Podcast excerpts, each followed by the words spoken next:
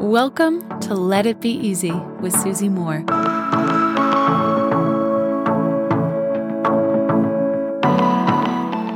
I was having dinner with a friend in LA. This was years ago now. And she asked me something, which I thought was really interesting. She said, you know, Susie, I've observed you and you approach and or talk to anyone like it's so easy for you. Like you're not nervous, you feel comfortable around people and it just seems to happen so organically and it's, it's as if it's really simple.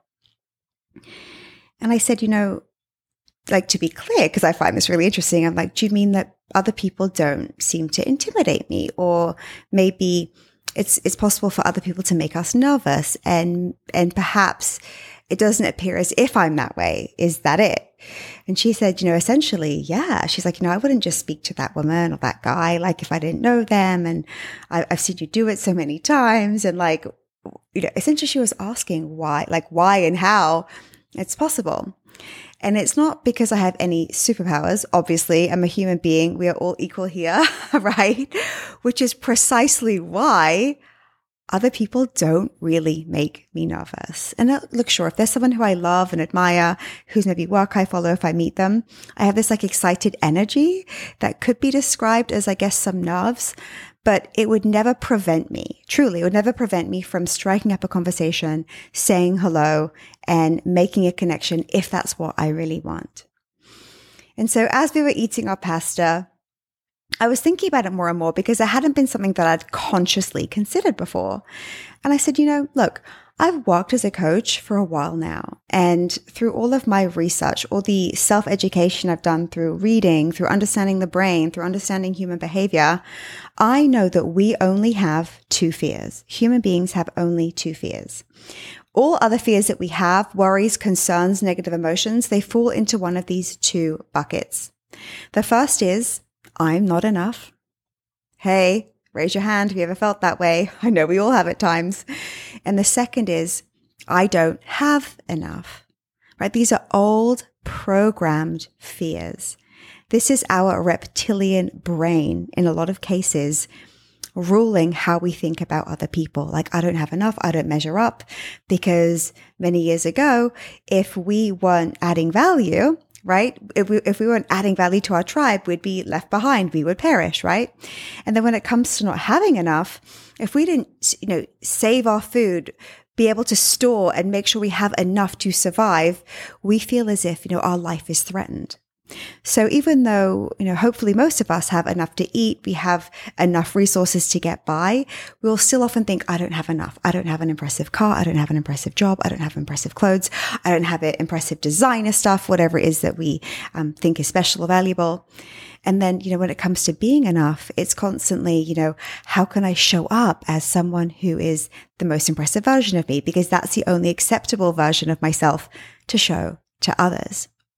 So, working as a coach and having coached some really interesting people, some Silicon Valley CEOs, I coached someone who worked at NASA.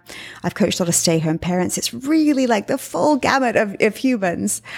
I have observed these fears, right? I've observed these core bucket fears time and time again right?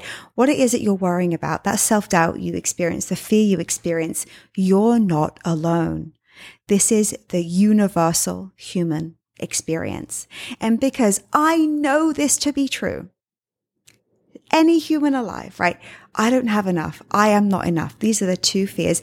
Because I know that these, these two things are true for all of us. How can somebody else really, you know, intimidate me?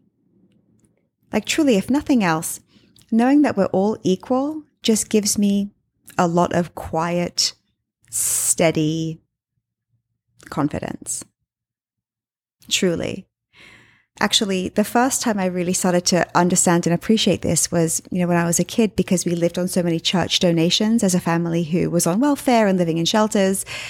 The church, I remember saying, you know, we are all equal.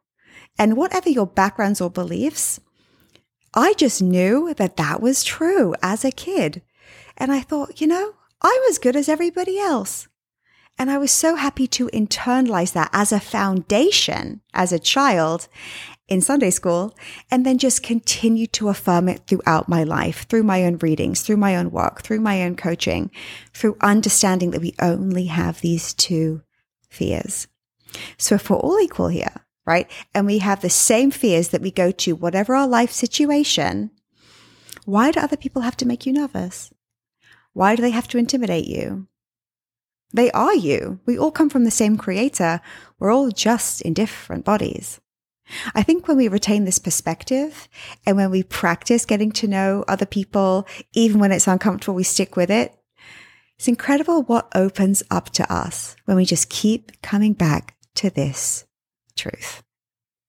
Until next time, my friends, love and ease.